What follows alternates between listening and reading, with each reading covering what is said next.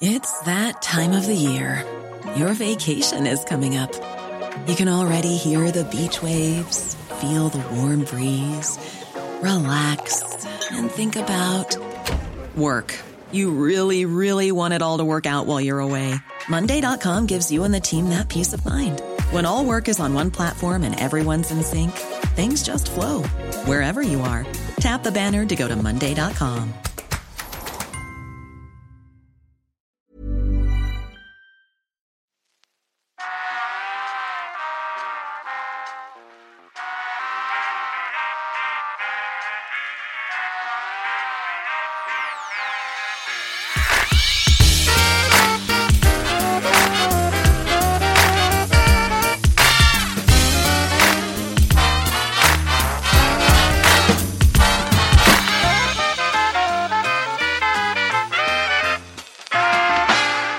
everyone, and welcome back to the Phileas Club, the wonderful show, uh, hopefully wonderful, where we talk about things that happen in the world with people who actually are from around the world and live in different places. So uh, we try to give you different opinions and uh, backgrounds and cultures, and uh, the way we look at things might be uh, different from the way other people look at things, and that's how we try to uh, get across in this show. My name is Patrick Beja. I am actually French, but I actually live in Finland. So already there, you're you'll see that there's a little bit of something that gets uh, that insinuates itself in the show because of my location. I'm very glad to be welcoming back to the show Matthias from Germany. How's it going? And do you have COVID yet? I don't have COVID yet, and this is actually an anniversary episode because today marks the one year anniversary that COVID was first diagnosed in Germany. Yay!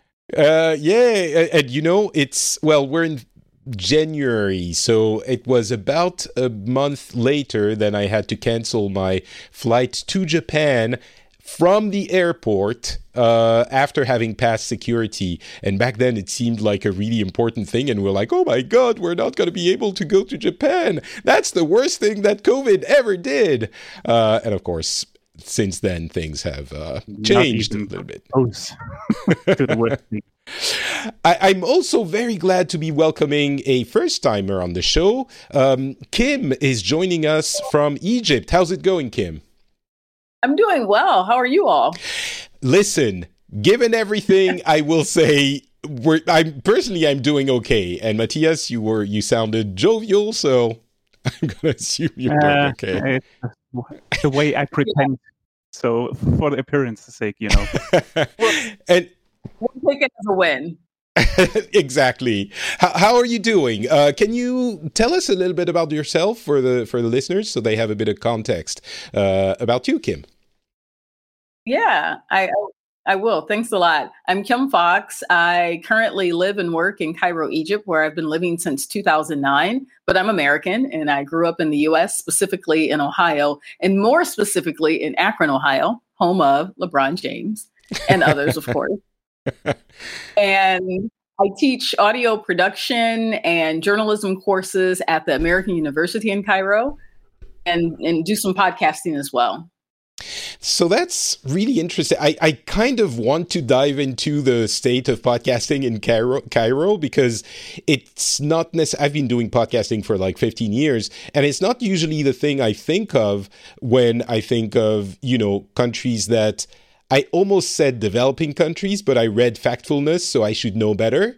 Um, but it's not the first thing I think of when I when I think of those countries but it should be because it's such an affordable technology to uh, become a media and to give anyone a voice. It, it should be something that is pretty uh, popular in any country. Is it like, is there a vibrant podcasting scene in Egypt? I wouldn't call it vibrant, but there's certainly a community of podcasters in Egypt. And it is based on what you just said the low barrier to entry in terms of equipment, it's kind of like you know you have this voice you have something to say something to talk about and yeah you can certainly pull off doing a podcast and and people have access to you know the internet or the mobile device some people are doing their podcast on anchor mm. but others are using others are using studios Uh, so we're getting, we're trying to encourage more podcasts in Arabic because there seems to be a deficit in quality Arabic podcasts. Uh, so we're seeing an uptick in, in those. And so, yeah, and trying to do training for people who are interested but don't know exactly what to do. That's just kind of uh, a real basic uh, idea of where things are right now. Mm-hmm. I wonder, it leads me to another question, and it's a question I always ask uh, when I get people from a, a country I'm not f- very familiar with. Uh, what's the state of the internet in Egypt? Like, do people have reliable broadband connections? Do they all have smartphones? Um, what's the average, I would say, internet usage in the country? Yeah, I think those are two different things when you talk about mobile penetration, which is extremely high, as opposed to internet, which varies depending on where you are. Uh, I think the rate of mobile devices, it's like generally speaking, a lot of people have two. Mm. Uh, um, and some of them, some of them might be smartphones. Some of them might be what I, what we call like a, a throwaway phone, a tossaway phone, like an old Nokia or something like that. So the mobile device penetration is pretty high, but internet quality varies depending on where you are uh, I don't I don't know that I would call it broadband, but I mean I do remote teaching, and on most days it's fine. It just you know it just kind of wavers, but you're, you're kind of we're getting that almost everywhere, right? Where the internet seems like it's your friend, and then the most when you need it, it, it goes away. I mean, in Finland, it's very reliable, but I think we're a little bit privileged here. Um, but so you can do remote teaching, and it's enough for uh, you know, video calls and, and stuff like that with the people who are part of your uh, courses? Again, it's going to be, you know, vary depending on like some of the students won't turn on their cameras or they'll admittedly have a bad connection or something that we can visually see or or hear that their connection is is not the best. Uh, just depending on where they live. For but I usually use video when I'm teaching. Uh, but if I'm not presenting or something, I try to save that bandwidth and, and remove mm. the video. Like, you know, like I could turn it on now, uh, but it might or it might not, you know, disturb the quality of of our connection. Okay, but so- but for the most part, internet, my internet, and I live in the city. I, I think it's it's it's okay. It could be better for sure. I complain about it and try and upgrade it as often as I can. But when we were on campus, the campus internet was pretty consistently strong. Okay. Yeah, I guess I can see uh, how it would work in those you know it's it's maybe a few a couple of decades uh when we were where we were a couple of decades ago.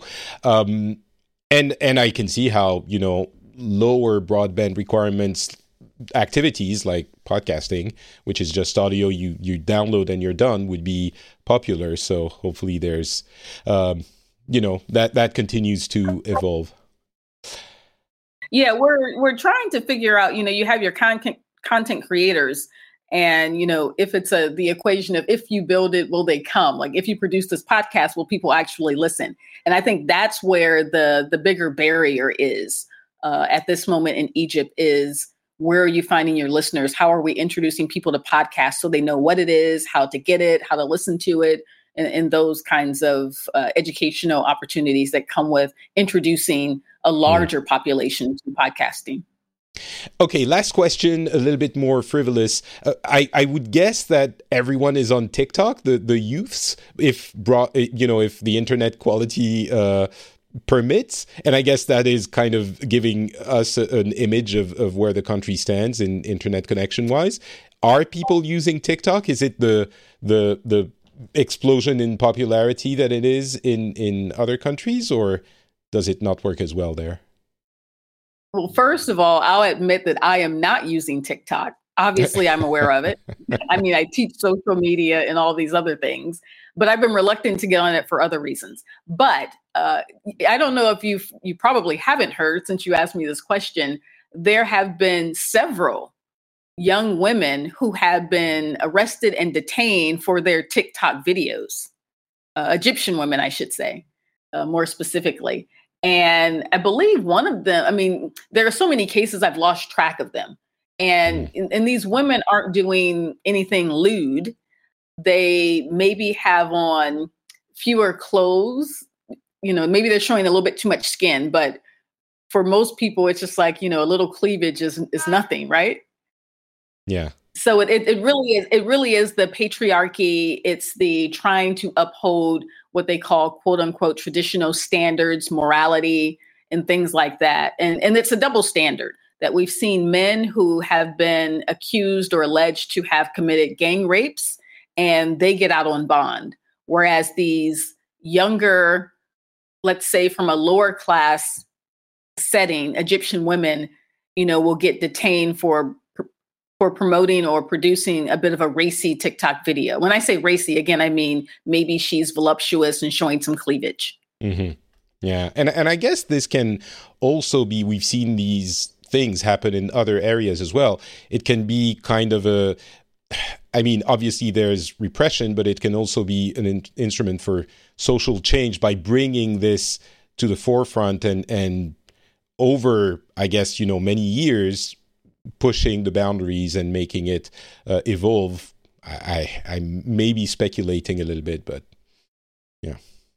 No, I, I definitely see your point. We have seen over the, the past summer there there were some issues with this this gang rape I mentioned and some other uh, sexual allegations and misconduct and assault that were tackled first on social media, specifically Instagram, where there was this young woman, she's a student at my university. She decided that she wanted to do something about these these cases that she had heard of and she took to her Instagram and started to out them. She just started to call people out with photos and you know like she's doing this sort of investigative work and you mean really people she actually knew, like the people she actually knew in the university? Well, she knew she knew the one guy who was Mm. accused of sexually assaulting uh, countless women. I believe it's like over a hundred young women that he sexually assaulted or tried to um, bully, cyberbullying. Uh, what is it called when you're trying to use nude pictures against someone? Anyway, it was it was it was very extortion exactly. It was very clever on her behalf to use her social media because I, her point was i don't have anything to combat this situation and she didn't feel like the government would take it seriously. So she just went to her instagram and she created an account called assault police and it immediately blew up and she was sharing you know screenshots from things that this guy had said to women and and also sharing their stories of their experience with him and eventually he got he's in jail right now because of Wow. that so that social media i mean some people would say you know it's you know public trial and is that fair? So. Yeah, it's obviously uh, it's a it's a thing that is difficult to wield and and judge. Um, but it's really interesting, and it's really interesting how the internet is being used for these things. And I think we can safely say for quote unquote good in a time and in a very specific year when we're more concerned that it's being used for uh, pushing ideas that are a lot less palatable if i'm you know being uh, uh, measured in the way I, I talk about it. Um, I think it leads me to maybe I'm going to talk about the thing that I wanted to talk about now because it's very similar, or not similar, but it's also using the internet to uh, make to contest a an oppressive government or an oppressive uh, society, and that is what is happening in uh, Russia right now, which I don't know how many people have heard of in other parts of the world. Certainly in Finland, we hear about it quite a bit because, you know, obviously it's the Russian bear just next door, the neighbor. Um, but um, Alex- Alexei Navalny, the opponent to Vladimir Putin, uh, went back to Russia after having been poisoned by Russian operatives in uh, and and having been flown to Germany uh, for to get treatment, as I'm sure most people have heard of that one. And uh, he went back to Russia fully expecting to be arrested, and he was arrested for it's the the, the most brazen. Uh, ironic thing ever. He he essentially had an old manufactured um, uh, uh, court case that where he was uh, judged condemned to three years in prison, uh, suspended sentence. And they arrested him because they said he fled the country or he e- left the country um, and thus broke the terms of his agreement. And of course, he left because he was going to Germany to get, uh, maybe he was on his way somewhere, but he was in Germany because he was poisoned by the Russian government. Uh, and by the way, he actually managed to call the operative that, um, that, that put together that poisoning and he talked to him and got him to confess and explain everything that happened um, and wow. he released the tapes. That was like it is wild what is happening in Russia at the moment. Wow. But it's it's like he called 10 or 20 people who were connected with the case and he managed to get that one to talk by pretending to be his uh, superior officer. And it's unbelievable that the guy actually started talking, but it's been, you know, uh, reliable sources are essentially verifying the, the whole thing. But What's happening now, that was a few weeks ago. What's happening now is that he is in Russia, he's been arrested, but he knew that was going to happen. And he put together with his team of social media experts, and that's how we connect to uh, the social media, the power of social media. Um, he put together a series of uh, steps in using all of this to combat the power of the Kremlin and Vladimir Putin. The first step was a, a video report showing a, a allegedly a, a palace that belongs to Putin somewhere farther in the country with ridiculous amounts of riches and a private casino and like within the palace on the border of a sea. I can't remember which one. And that hurt Putin a lot, and it sparked uh, this, along with the imprisonment of Navalny, uh, sparked a series of protests which have been um, fueled by the activity of Navalny and actually his team, because I'm guessing he doesn't have access to a phone, um, where they they even pre-recorded a video of Navalny in quote unquote prison explaining with great humor what he was doing. He was saying things like, you know, I'm staying away from the windows and I'm trying to keep to myself and I'm not putting on any uh, blue underwear because he was poisoned through a blue underwear um, and stuff like that. And it's been gaining him the favor of many, many more Russian people than the base uh, Muscovite base that he was usually popular with. Um, and he, there have been protests and thousands of arrests in the country and protests in parts of the country that were usually very, uh, I think we can say pro Putin, but at least who weren't voicing their discontent so much. Because the status of Putin is still, I mean, he's been edging towards more totalitarian uh, practices over the past five or 10 years. But initially, he was really yeah. put into power by the, the, in, in, kind of fair elections. Um, so now we don't know what's going to happen, but it's certainly been making the news in um, in in Finland and in France, to be fair. So that's, I guess, my main story here. Uh, Kim, you sorry I interrupted you. You were trying to add something. Have you heard about this in Egypt or maybe even in the U.S. Since you're course. kind of yeah. Exactly. And I'm very curious to hear what Matthias has to say about this as well. That's certainly a big story. And, and this week was the 10th anniversary of the January 25th revolution in Egypt. And people were making a connection between what he has done in terms of, you know, he, he's a bit of a revolutionary, right? I mean, he's going to be yeah. a symbol for a lot of people to, to look up to in terms of what he's doing.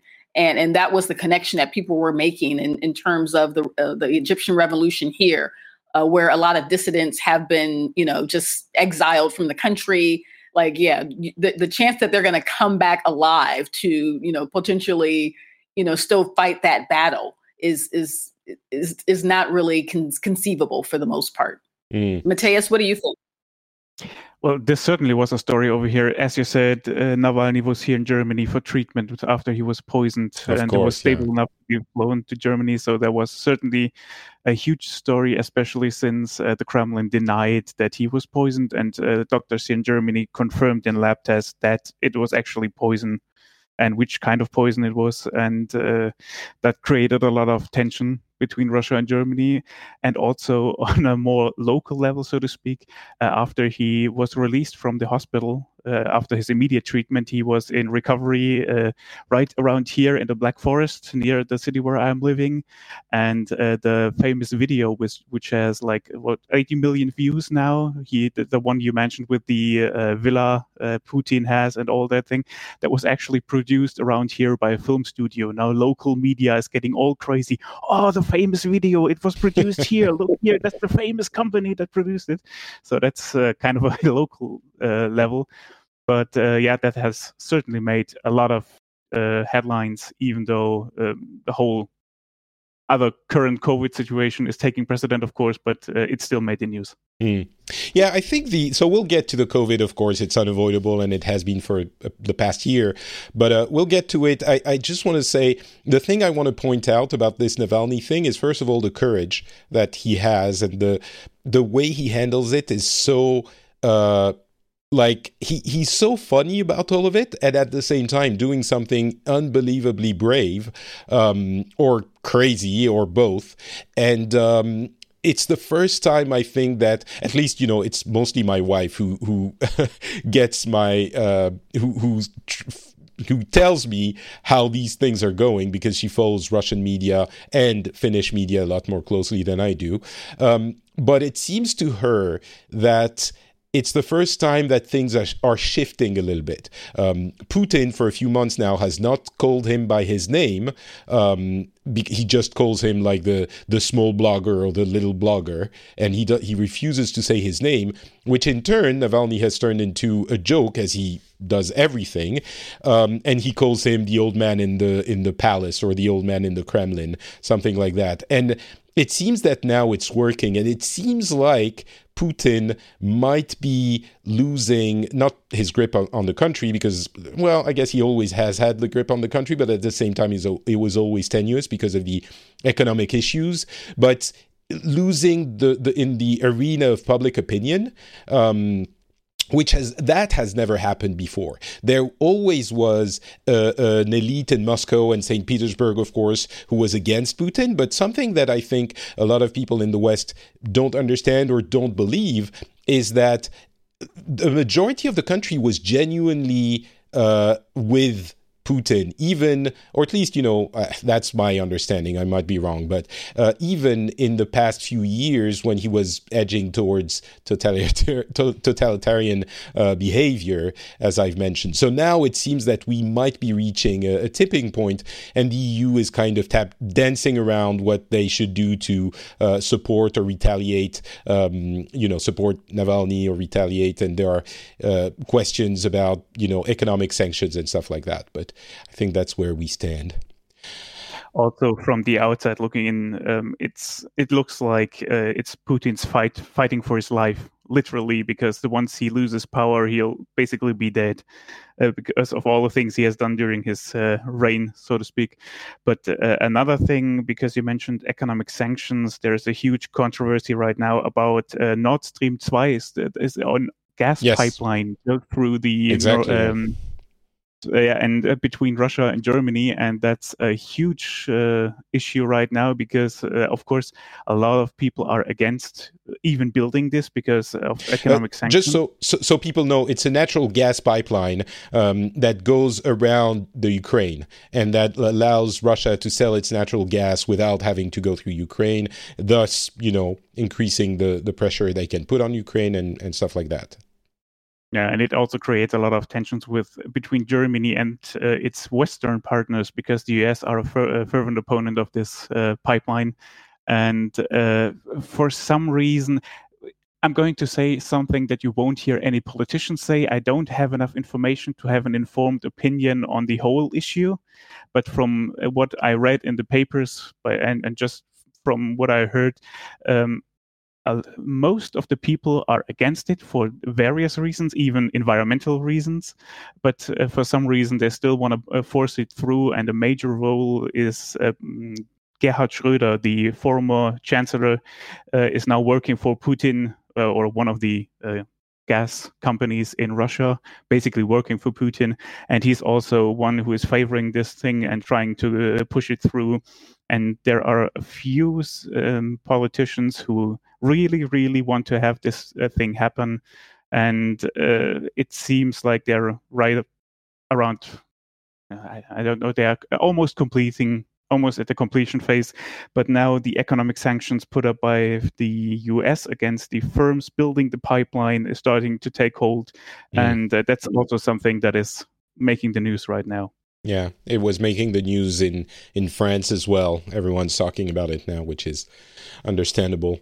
Um, the, the last thing I will say, I think um, one worry that people have that again the west doesn't really understand is if putin goes away there's no telling what happens in, in Russia. It's not like, well, maybe Navalny now would be a candidate to replace Putin, but he doesn't have a, a stranglehold on the, you know, the apparatchik uh, apparatus. he doesn't have the stranglehold on the administration and corruption that's going on in Russia, which is still a big issue. And the big worry would be if Putin goes away, it doesn't all of a sudden turn into a happy democracy. It crumbles. That's the the, the worry. So I don't know. Um, yeah, Kim, you wanted to add something as well, and then we'll go to Matthias, who will talk to us about COVID. Go ahead, Kim. It wasn't so much that I wanted to add something, but I wasn't aware of the gas pipeline story. So I'm I'm very intrigued listening to you all, you know, share the information that you know. Yeah, it's essentially the one pressure point that people, it, it seems like the most obvious pressure point. Um, and the US has already decided uh, for sanctions, and uh, the, the EU is kind of tiptoeing around it. And it seems like if something is to be done about the Navalny situation, that's where the pressure will be applied. And to be fair, it's not the whole EU, but mostly Germany so we are the ones who, for some reason, really want that thing built, and uh, all the other partners are saying, "Why are you doing this?" and we're in, now in the tough spot between the economic sanctions on one side and the economic interests of the gas pipeline on the other. Mm. So uh, it, I think, especially France is a uh, opponent of this thing. So it's well, not, we, not really the whole EU. It's mainly our fault, to be honest. We we have nuclear power plants, and we're like, what? Why do you why do you need anything else? We can just you know let's let's do that. But yeah, it's easier. Of course, of course, the US also has economic interest because they right. want uh, um, to sell their gas to yeah. us instead of the Russians. So that's also something you have to keep in the back of your head if you're talking about this. But still. All right. Uh, how about I, I, guess COVID is it if we if we've talked about Navalny and Russia, the thing that remains in Germany is is COVID, and uh, I guess for the first time since the beginning of this whole crisis. What we're hearing in France as well is that, as at least, is that Germany is not the top of the class kid anymore, and and it's like Far from it. And until now, it was like, look at the Germans, they're handling everything well. And now, not so much. Is that the case? There we were. We weren't really top of the class. It was just something we uh, said we were. But to be honest, there are a lot of countries who handle this thing way better. And if I had to describe how we're handling this pandemic a year after it started, I would say we're driving this thing over a cliff at full speed. And once we have reached the bottom, we're driving this thing into a wall just for good measure.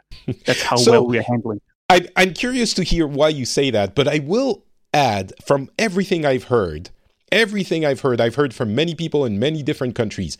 Everyone says their country is handling it the worst, eh, or at least their country is handling it very, very badly, and others are doing it better. But with that, you know, uh, uh, introduction, what what happened? What's happening now? Well, uh, as I predicted last summer, when every politician praised themselves for how well Germany has handled the first wave, the second wave hit us way harder. And uh, I guess it's the lack of willingness to take appropriate measures and the fact that we completely wasted the summer and didn't uh, adequately prepare for the next wave. Um, and it has all greatly facilitated the rapid increase of our numbers during the autumn. And at the end of September, Angela Merkel said in a press conference that uh, we would have to be vigilant about containing the virus. And she explained again how exponential growth works. And she said, we need to be careful, otherwise, we'll have 19,000 new infections per day by Christmas. And back then, every opponent of hers and all the press were just laughing at her how crazy those predictions were. And guess what? We reached those 19,000 way before Christmas because people were just ignoring basic guidelines maybe in part precisely because this, we were not bad uh, hit that bad in spring. Mm. and they thought see it's just a lot of fuss about nothing. We don't need to take care anymore. And um, that led to a drastic increase in infections. And in turn that lead to led to new measurements uh, measures they were taken which are again labeled as a quote unquote lockdown even though it really isn't a lockdown but they're just calling that and at first, they started again with closing down restaurants and limiting the number of contacts in households. And the motto back then was now we need to really hunker down and reduce all contacts. And if we do that, we can have a normal Christmas. But uh, that all didn't work out as expected. And um, shortly before Christmas, they were actually forced to close all the retail stores uh, and shut down basically every almost everything.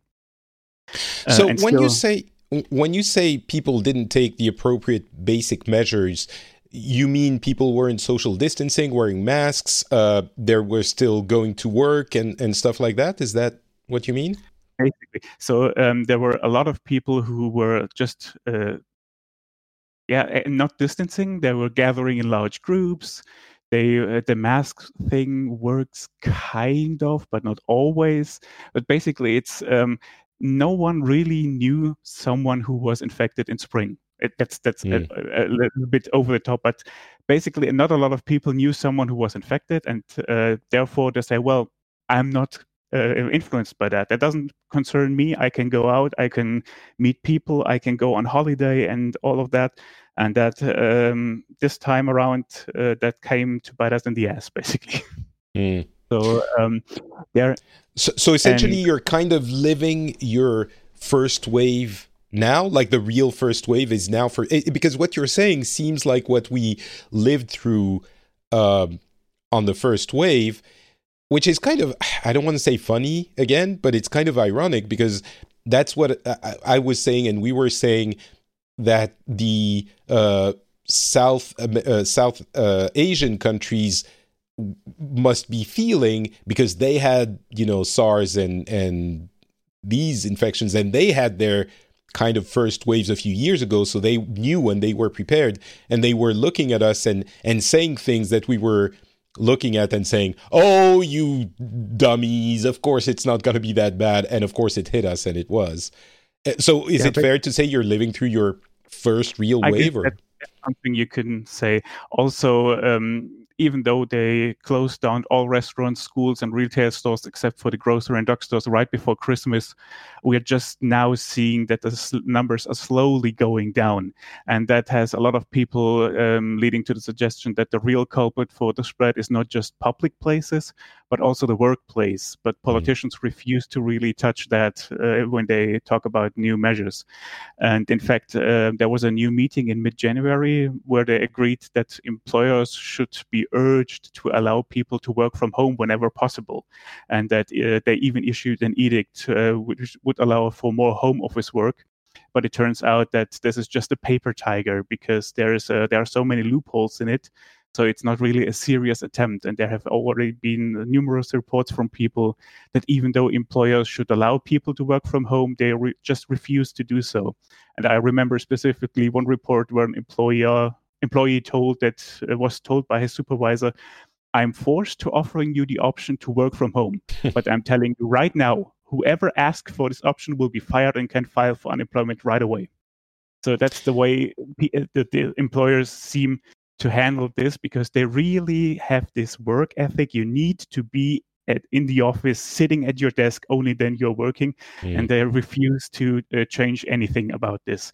And that's at least it seems that um, this is one of the main uh, ways how the infection spreads, because um, it's not only that we're not uh, just measure um, implementing strict measures it's also it seems that uh, most of the things most of the restrictions are mostly applying to private life and never mm. to the workplace and that also makes people feel like the only thing you are allowed to do anymore is to go to work then straight home sit there alone and wait until you have to go to work the next day and well, that's, that's why yeah, yeah. That, but that's why people who are even totally on board with the whole thing uh, with the whole idea, the whole concept, which are holding back, which are reducing uh, contacts and uh, not going out and everything. And even they, those people are now losing their patience because they still have to use public transport with hundreds of people every day. They have to sit in offices with a lot of people, and uh, no real measures are taken there. And they can't do anything anymore because they're just sitting at home doing nothing the, uh, the rest of it's, the time. It's funny. It's uh, well, again, it's not funny, but it feels so much like some of the conversations we were having last spring. And I know you were hearing the conversations, and just like we were hearing what people were talking about in in other countries, but when it hits you, it's it feels different. Here in Finland, we've handled it pretty well, and of course, the fact that the population is a lot less dense in all senses of the word um, means that we've we haven't had to go back to uh, severe restrictions yet. It might happen, but for now it's it's managed. Um, but in France, the government has been dancing around which restrictions to uh, put in place and trying to, of course, not bring a halt to the economy before it was absolutely necessary. So they've kind of uh, had uh, uh, you know restrictions started in the fall and it brought down the number of new cases and now it's kind of stabilized but it's higher of course a lot higher than we would want. And they're talking now about maybe another full lockdown but they're not sure. It seems like it will happen but i there are two things that come to my mind with all of this. First i understand why they didn't want to implement a full lockdown uh, two months ago because if it starts now, it's going to go until May, just like last year. And if three months of lockdown was difficult, imagine what six months would have done. So I understand why they, they tried as much as they could to not do it, and they're still not doing it. But on the other hand, um, they have mishandled a number of things, mostly communication. But it's so difficult. Like we, there are so many things we don't know. But the takeaway is that no one, not no one, that's not true. On the internet, it feels like there's so many people who aren't happy. Just as you said, you know, we should have more, uh, more restrictive measures. When you take more restrict, restrictive measures, it feels like everyone is up in arms. And when you don't, it feels like everyone is up in arms. And I, I say it feels because, of course, it's just you hear the people who uh, speak the loudest. But I really don't wouldn't want to be in the government's position right now. I you know Germany seems to be handling it in a in a specific way, uh, but many other countries you don't know what to do, and whatever you do, you're getting yelled at. It's an impossible position, and I don't know that. France, I'm not saying France is handling is handling it well. Maybe they are, maybe they aren't. It seems like they're making mistakes, but with everything, you know, the new variants and the uh, vaccines rollout, everyone is complaining about the vaccines rollout. We vaccinated in France, I'm, I'm talking about France, a million people in just uh, two or three weeks, maybe three weeks. A million people. And that's just the initial rollout. It's not nothing. It feels like, and there were many, many issues in the first few days, but a million people doesn't seem like, you know, something that you're they only vaccinated a million people. Ridiculous. Like, anyway, I'm I'm also curious. Yeah, uh, go ahead, go ahead, Matthias, and then w- I want to know how things are going in, in Egypt as well. Vaccinations later on, but uh, one other thing, uh, I think the biggest threat threat in terms of uh, fighting this pandemic for us is a completely different one, because 2021 is a super election year in Germany. We have mm. six state elections and an upcoming federal election in September. And this means that common sense and expert opinions have to take a backseat to tactical decisions by politi- politicians of all parties.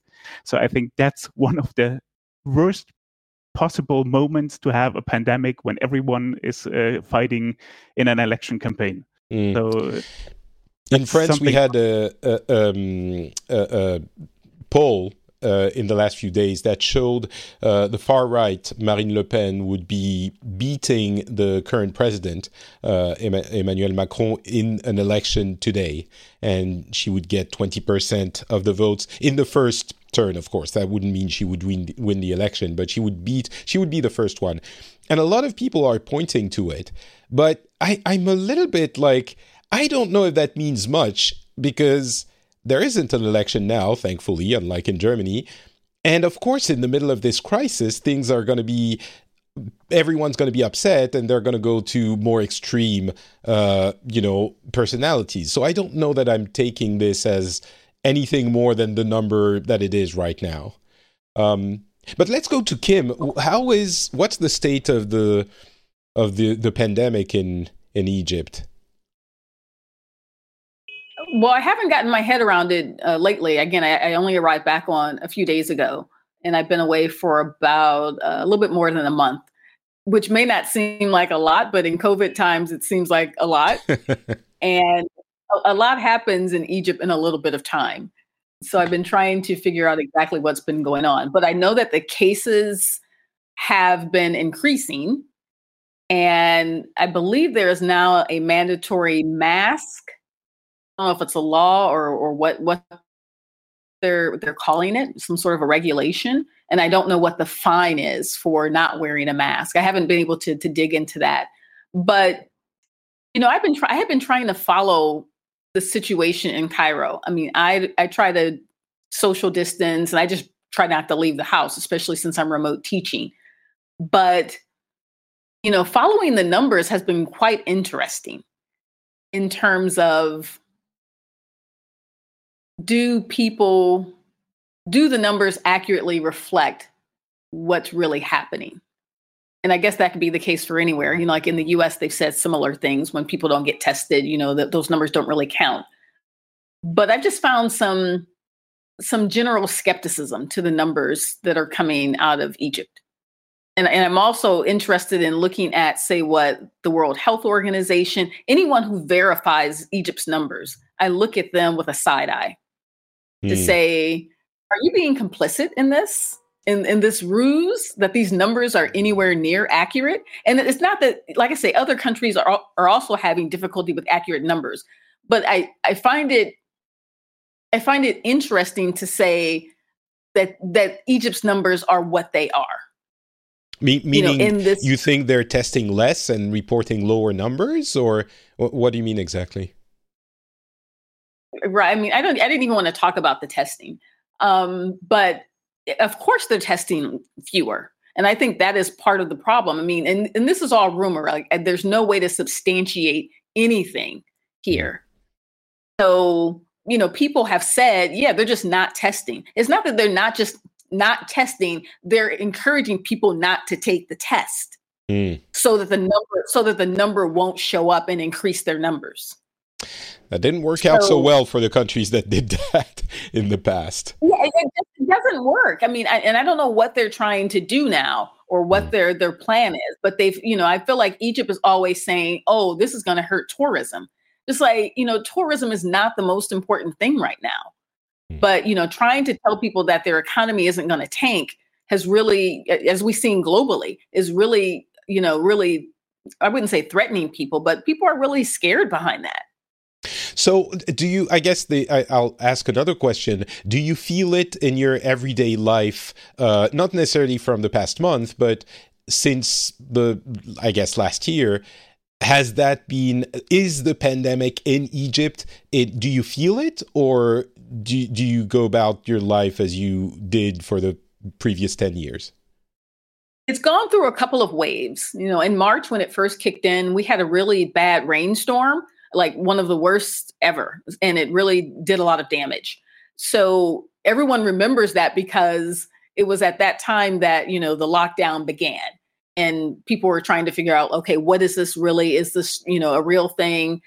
So after we got through the first phase of, you know, we had curfews in place and people were adhering to them and Cairo was quiet in a way that probably has never existed ever. But then, you know, people were like, again, Egyptians get real impatient really fast and, and fads, you know, go come and go, you know, at a real quick pace. So really fast, everyone's like, "Hey, like, isn't this thing over? Can't we get back to our normal life?" Mm. And when that wasn't kicking in, you know, people started to, you know, try to say, "Well, I'm going to do my own thing anyway." And you know, companies wanted to get employees back in the office, back to work. Uh, again, my university is is an outlier in that regard. In that, again, it's an American university, and there are some standards that we refuse to bow down to. And so that's why we're still remote teaching, and there's very little activity on campus. But I will say, by the time the summer came, people were really like, "Hey, we need to get get out of this and get back to normal life." And so we saw a lot of relaxation of what was happening in the streets. Like people were out like it's there is no COVID. Mm. But again, and it's also because those numbers are not, I don't feel like the numbers are accurately reflecting because people will say the numbers are low, it should be fine. It's just like, yeah, but the numbers aren't really the truth. But but do you so, do you see people are people getting sick? Are the hospitals full? Or I guess that's how you would oh, become worried. I was about to tell you the, the second part. So then we come back to fall semester and we're back in classes and, and we're, and we're dealing with you students and young people, right? So at the end of last semester, so this was November, I had so many students who were just like, yeah, I have COVID. And you know, like they can't talk, they can't come to class. And it's and I'm like, where like should I ask them where are they getting it from? Because and I'm like, no, they are they're socializing and that's where they're getting it from. Mm. Okay. And so, right. and, and, we're I'm hearing, and again, I, I, teach at a private university. So lots of my students have parents or relatives who are doctors. And so they also have insight of, you know, like what's really happening. So yeah, we know that people are getting it for sure. And I have a colleague and she's, she has asthma and she had been really worried about it and she caught it. And she's like, oh my God, I am so suffering right now. Mm also getting back to normal is the thing that everyone is hoping for with the vaccine as a silver bullet. And uh, that's also yes. yeah i mean but that's also not something that is taking off right now it seems so uh, uh, yeah I, I, well i mean the vaccine is is literally well not literally but kind of literally the sil- silver bullet. It's just gonna take a few months. It's not uh, an instant it, silver bullet. It's not like you're wearing this thing and it's going to insulate you from anything and it doesn't mean that other people can't get it. Right like just that, because you have the vaccine doesn't mean that i'm protected and i'm in the same space that you're in. So people of like course, of course. The, the, the point is that at some point enough people will be vaccinated, and I'm not saying now, but in you know six months, whatever, then that will be what you know what we were waiting for, and it will make that it is something we were waiting for and that is dealing with what we face right now. But uh, think about all the different new mutations that uh, crop up in the meantime. I mean the british and the south african variant the mutation uh, it seems as if the vaccine is currently working against those mutations but uh, look at brazil and what uh, that's that's a huge clusterfuck. Sorry for for saying that but it's rampant down there and it's mutating like crazy and there are even re- some reports that uh, a few of those mutations might not be covered by the vaccine. So it's just uh, yeah uh, we don't know that. we don't so it will take too long. Uh, it uh, also is also not the silver bullet everyone is hoping for. I mean if your thesis is that uh, we're going to stay in lockdown for the next 10 years i don't subscribe to that. I think it's going to be a while and we're going to have to uh, a comment on that we need to speed up the vaccination process if we really want this thing to work. But uh, it's as it seems right now, at least here in Germany, it's uh, kind of a disaster of its own. Yeah, the, the rollout of the vaccine in the US was extremely disappointing. I know it has been politicized, and that's very unfortunate. But I sort of thought that maybe at first I didn't want to get it, but I thought, okay, if I'm in the US and I don't know when I'm going to go back, I normally go back very frequently, but with COVID, that's not the case. So I said, well, maybe I can get it while I'm in the US since it's starting to roll out. My state, Ohio, wasn't even in my whatever group I'm supposed to be in. And they, they were just having real difficulties with the rollout. And people, my parents were just avid to say, we are not getting it. And it was their turn. And I'm just, and I felt like, why is there no system in place that says, if they don't want it, I can get it if I want it. like where there, there's no wait list. I think, yeah, I think I, I understand the frustration there, but I also think people are are are uh, uh, uh, you know are not understanding all the complexities of all of this. I think it's uh, maybe we'll talk about that you know the the way things were rolled out. And and you hear those complaints everywhere including and that's why i was saying there was a million people in france who were vaccinated a 100,000 in uh, in Finland in just a few weeks as people are figuring out how to do it. I think it's you know obviously it's not going to happen from one day to the next but yeah. Um, so before we close off the show, I do want to ask about because you're American, Kim. So I do want to ask about. We didn't talk about um, the issues that happened in uh, January in the U.S. on the show, or not much and we only have like five minutes left. So good luck with the entire thing. But I'm curious, maybe uh, let's take an interesting angle on this and how it was reported on in Egypt. I'm curious to hear about that. If you had been following uh, Egyptian news when you were in the US, and if you weren't, we can talk about something else. No, we were pretty overwhelmed with U.S. news at the time. So, and I'm assuming you're talking about the January 6th insurrection. Of course, and, yes, obviously. And yeah, and, and, possibly talking about the uh, the inauguration as well. Those were the big January events so mm-hmm. far. Uh, I mean, I, I, didn't follow the insurrection from the Egyptian perspective. Uh, I, I mean, obviously, the global outrage was there uh, not maybe not outrage, but everyone was looking to say, "Oh my God, look at what's happening over that cesspool over there! Look what just happened! It just blew up." Um, and it was pretty startling to watch in real time. You know, I, I, was you know like in the U.S. in the same time zone, which is very unusual for me. And I'm just like, this is like a bad movie. But I, I don't know what the sentiment is from the Egyptian perspective. I have a lot okay. of former students, a lot of friends who work in media and journalism. And again, I don't feel like that gives me the pulse of of what people really think or really thought about it. Mm. I think people will say like it's that double standard. Like the US wants to point fingers at at third, you know, at other countries and, and countries where they provide aid and tell them how a democracy is run. And look at them. Look at them now. Mm. Yeah, that's a feeling I understand, and, and that I think is very much uh, uh, replicated across different parts of the world. Uh, the way I look at it, I talked about it in the last episode. Uh, so there are two parts. First of all, and that's going to be my personal opinion, so take of it whatever you will.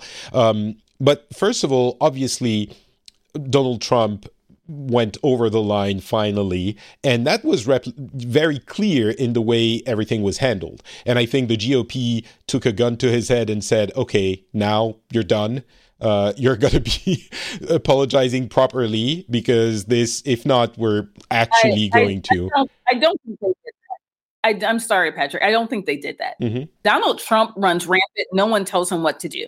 He doesn't follow a script. He's just rogue. The only thing that he does is he he really thrives off of what is his what his base wants.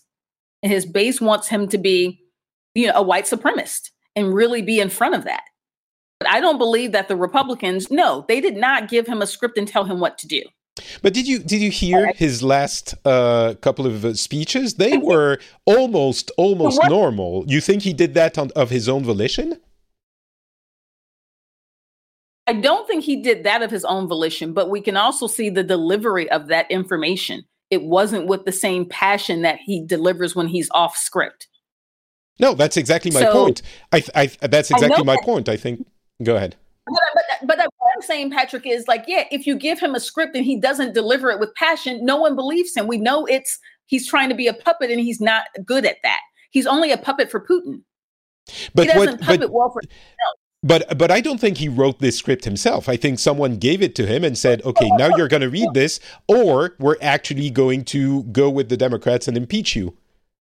Because I, I and, and again, that. I'm not saying I'm not saying they did it necessarily because they thought America was in danger. I think the GOP was feeling the the heat and the pressure in for the first time in in you know however four years in enabling him, and they thought it would be detrimental to them. Right. The only thing is that he just wasn't he didn't deliver it with with with you know anything that we really believe that he's telling he's he really mm. means this. Yeah. It, it didn't have any sentiment to go with it. No, I agree. And people knew, people knew that people know that he's just reading words for the sake of, and his again, his base won't believe that he's authentically apologizing for, and it, and it wasn't an apology. Of course, it wasn't. Well, I guess. But, uh, can I can I spin this for a minute, Patrick, and oh, say please, like, please let's do. look at the.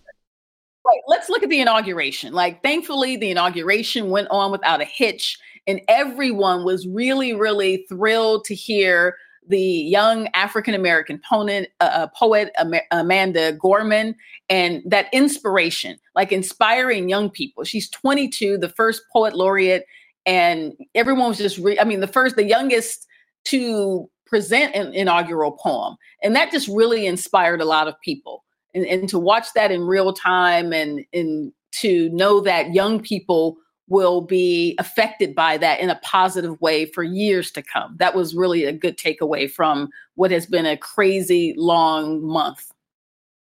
I certainly heard a lot about that from um, my American friends, and I actually went and, and watched the um, the inauguration speech and uh, the poem. Um, I think it doesn't speak to me on the same level. Uh, probably, I would imagine, because I'm not as uh, you know, I'm not living in the uh, uh, social division that exists in the US, even if I hear about it every day. And also i'm not you know i'm an old country person for me uh, poems are in rhymes and not in prose so american poetry has never done it for me uh, that's a lack of de- education on my part i think sorry kim you wanted to i'm making you laugh you're laughing at the old yes. european I love it. Go ahead. Um, but but yeah, it was it was really I think beyond all of that. And by the way, uh, Biden's speech almost put me to sleep, which I'm I, I, which I think is a good thing. The the thing that happened in the past four years or even more, and it's something that I always complain about when I talk to Americans. It's this idea that politicians are you know boring people who don't understand anything when in reality they're they're laborious people who do important jobs and who are maybe it's boring and maybe they're boring but what they do is what makes car drive on roads and trains run and and planes fly and uh, the country work. And i'm you know so annoyed when people look at someone who's maybe a good politician but is boring and they're like, oh, he's such a wet blanket, or eh, maybe that's not the right analogy. But you know what? The, the, the thing that we get with Biden is like, yeah, he's predictable. And and that's a, you know, coming off, off of Trump, this is good. Yeah. This is what we want. We know what we're getting with Biden. We're getting a one term president, and that's it. But yeah. I'm very, I want to know what Matthias thinks about this in terms of, again, you, you're the Europeans here. So I want to know what's the sentiment what's the sentiment in Germany about what's been happening in January in the U.S.? Well, we have uh, it, it made the news, especially because uh, there was a kind of similar situation over here in August, because there were a lot of protests against the coronavirus virus measures uh, taken, and in uh, Berlin, there was a huge demonstration. And during that demonstration, a lot of protesters broke through a barricade and actually stormed uh, the, uh, the steps of the uh, Reichstagsgebäude, so the parliament steps, basically. But unlike in the US, uh, three police officers with batons were enough to keep them back. So it wasn't really it wasn't really that right. organized, I guess. But still, uh, that that um, brought back images from uh, last year when we saw that over here. But what you said about Biden, uh, well, that's my personal opinion, but it's kind of sad to see that the Democrats in the US were so afraid of losing against Trump and so much focused on getting rid of Trump that they uh, took the most boring, plain white candidate, and I mean literally white candidate, uh, and put him on the ballot just to make sure that no one would be offended enough uh, that Trump would actually win this. It, it, this wasn't anything about ideas, anything about new like extreme example bernie sanders social health uh, social policies healthcare and all that that would be the extreme where you can say well we choose him because we want to change things. We have ideas. We want to try something new. That wasn't anything democrats did. They just plainly went for we need to beat trump no matter the costs and that's all. We need to take the candidate that is the least offensive to everybody so we have a chance to win. That's but, how I saw uh, the uh, choosing of the Democratic candidate. I find it interesting that you would take it from that perspective. And I think on the surface, that's what it looks like. But if you start to look at Biden's cabinet, like the, the, the amount of young people, the amount of diversity in his cabinet is certainly going to be a change for the country. I completely um, agree with you on that. The point is uh, that's what we see now, but that wasn't the case when he was nominated. Yeah. no, I, but but no, no, I, that's, uh, again, I, am not saying he will be a bad president or that he doesn't have enough uh, diversity or anything. That's completely fine. I'm just going after the nomination process of the Democratic Party when they eliminated the different. I mean, how many candidates were there? Twenty or something when they started out. And just, you know, that's, that's, I don't. And you're right. I don't mind.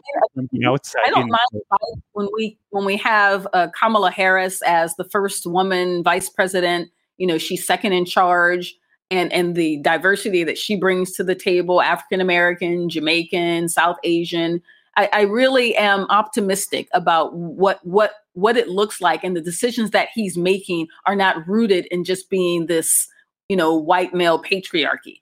Like he has you know, and first of all his wife my goodness i mean these are very independent women. We're also going to be very instrumental in helping guide the way things go I completely agree, and I'm glad it turned out that way. It, it's just mm. because uh, that's just my personal opinion. What what I saw from the outside. Again, I'm not involved enough into U.S. politics so that I can actually weigh the candidates against each other and say uh, he might be better on this uh, uh issue or another. It's just the outside perspective. That's all. You know, I I understand where you're coming from but I remember very clearly, and we talked about it on the show. Um, I remember very clearly the feeling of waking up to the election results, the initial election results, where it was looking like he wasn't going to win.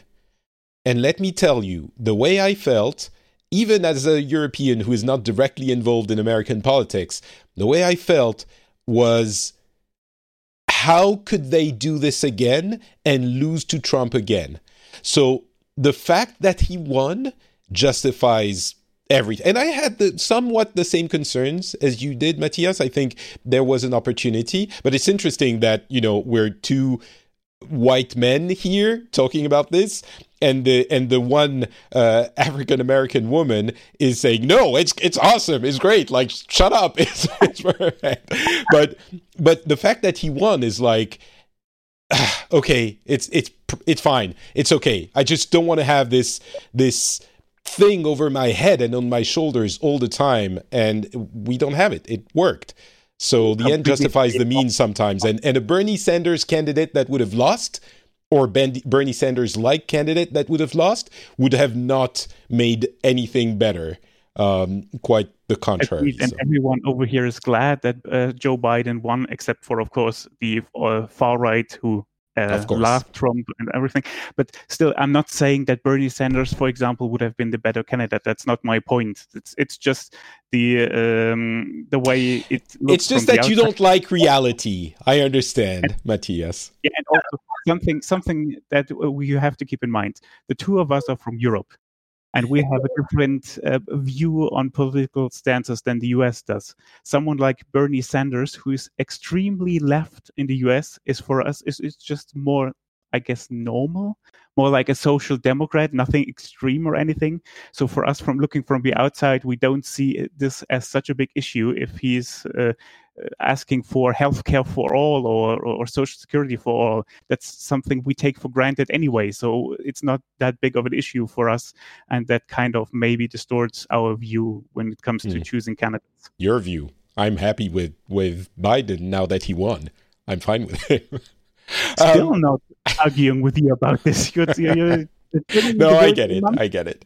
Um, all right, uh, we're we're gonna uh, end the show soon. Kim, is there anything you wanted to to add to you know the U.S. stuff?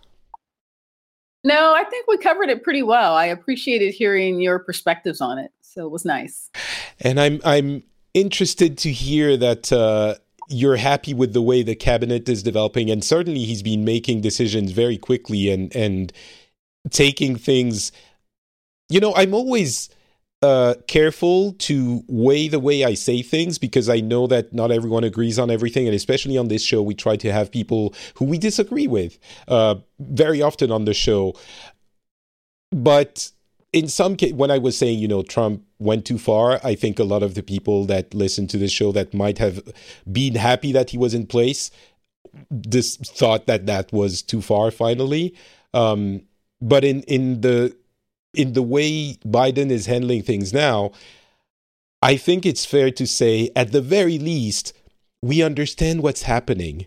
And that's a plus, right? Can we all agree on that? We understand what the hell is happening. It's true, yeah. I mean, and, he, and the other thing that's playing into this, and we haven't mentioned it, is that Trump no longer has Twitter. He doesn't have these right. megaphones that he has had over the past few years. And that has also quieted things where we feel like we're living a bit of a normal life where, you know, he doesn't get a chance to dictate policy on social media or, you know, like create policy.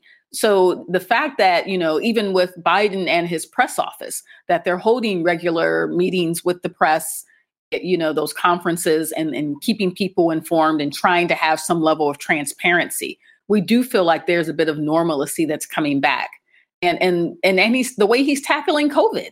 Like you know, he's got Fauci in. Fauci's happy and, doing press conferences again. It's just like, yeah, the world has really changed. I shouldn't say the world has changed. The U.S. is changing right before our, our eyes. Oh, the, the, world has changed. Who's doing press briefings again? Yeah, it's and and. Yeah he has a, a, a, sign language, an American sign language person at the press briefings. It's like I mean, yeah, I was going to say, Patrick, I wanted to build on that. It's just like these little things. It's like, it's not a lot, but it's like, that is really meaningful. Yeah, I agree. I think it is meaningful. It's not just, oh, you know, some people will say, oh, big deal. Where's the economy? And, you know, it's, it's still, I think it is meaningful. I don't think it's a detail. I will say, however, I will say something that I said when our president Emmanuel Macron, who I voted for, by the way, uh, in France, was was elected, and in that regard, I think I, I am not sure I was happy with what happened in that specific uh, area.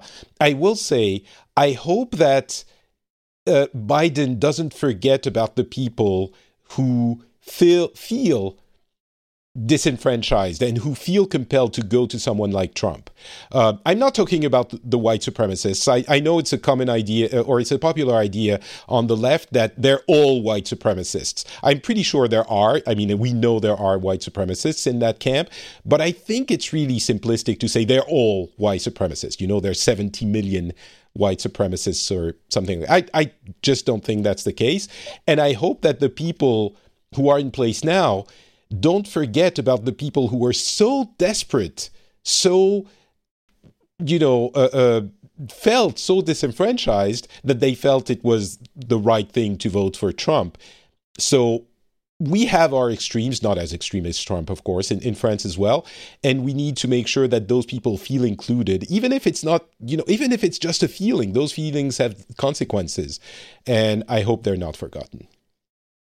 Yeah, I agree with you. And I don't think it will be forgotten. Biden really does seem like the kind of person who who we would call a soft Democrat. You know, he's mm. going to try to reach across the aisle. Remember, he's a pretty much lifelong politician, and a lot of those Republican senators are his former colleagues. Mm. So he should know how to negotiate with them and talk with them. Uh, but in terms of the voters, yes, they, they they also just can't be left behind and not considered. That yeah. that was a very that was a that was a very close election, in my opinion. Too close for comfort, and you have a lot of people who voted for Trump. So just because their their candidate didn't win doesn't mean they get ignored. Yeah. And I hope, I mean, the irony in all of this is that it's probably because of the economic situations that they feel the way they do, and they vote for the people who are worsening their economic situations. Although, I mean, I say that, but it's okay. We really have to to conclude the show, but it's really funny. Every time I go in the U.S., it's like, oh, but the U.S. has a great uh, employment rate, and the economy the economy is going great. And you look at people, and you go in even in in richer areas like Los Angeles and and California, and you're like. There are people who are living on the street and they're like making a minimum minimum wage that barely buys them food. Like it, where you put like anyway, that's a whole other whole other conversation. Right, right. There are so many threads that we can yeah. go down. All right. Well, thank you very much to both of you for being on the show. It was uh, really fantastic to have the, these conversations with you. Matthias, where can people find you if they want more of uh, wonderful Germany uh, politics and opinions? You can find me on Twitter. The handle is at Matzekult, M A T Z E K U L T. Or you can find me on Mastodon on the social, uh, on the instance chaos.social with the same handle. I love that you always mention Mastodon at the end there. Uh, because uh, Trump was just deplatformed, and that can't happen if you have a decentralized system. So go for decentralized uh, system whenever you can. There is such a huge conversation to have there. Like the, the dangers of end to end encryption are becoming. Anyway, we'll talk about that maybe another time.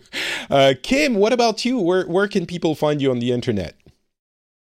Yeah, I'm usually on Twitter, Kim Fox W O S U, K I M F O X W O S U. I'm also on Instagram at O Radio Girl, O H Radio Girl. Uh, those are pretty much the the two places where you can find me. I do have one quick question for Matthias. Where in Germany are you? I'm in the southwest. Uh, I'm uh, actually uh, right at the French French border in Freiburg. Okay, okay. That that's It'll why we get along so much. Uh, actually, I have lived in several different towns over the years, and I guess I have talked to you from all of them without you realizing it. But right now, I'm uh, actually closest to your home country uh, I have ever been before. So, okay. You figured I'm not there anymore. Patrick is not there anymore, so it's okay to get closer. I can get close to the French border again. I hope to get back to the the EU soon. Maybe I'll get a chance to see you all in in real life at some point. You know what, Kim? Once the pandemic is completely handled, in just a few months, because of the virus, right, eh, because of the vaccines, uh, right, Matthias? Then we can get like we can have a, a, a meetup somewhere, maybe in Paris. Paris is a is a good place to have. I've uh, yeah. never been to Paris. That would be a great idea. Yeah, let's do that. Yeah, All right. Well, uh, thank you very much to both of you. I'm not Patrick, of course, on uh, Twitter, Facebook, Instagram, everywhere. Not Patrick is the place to go to find me. And if you want to support the show, you can do so at patreon.com slash the Phileas Club. The link is also in the show notes. Um, and you can decide how much you give, how often you give. You are in control. Patreon.com slash the Phileas Club. And a huge, gigantic thank you to the people who already support the show. We couldn't do it without you. Thanks all, and we will talk to you in a few weeks for another episode. Bye.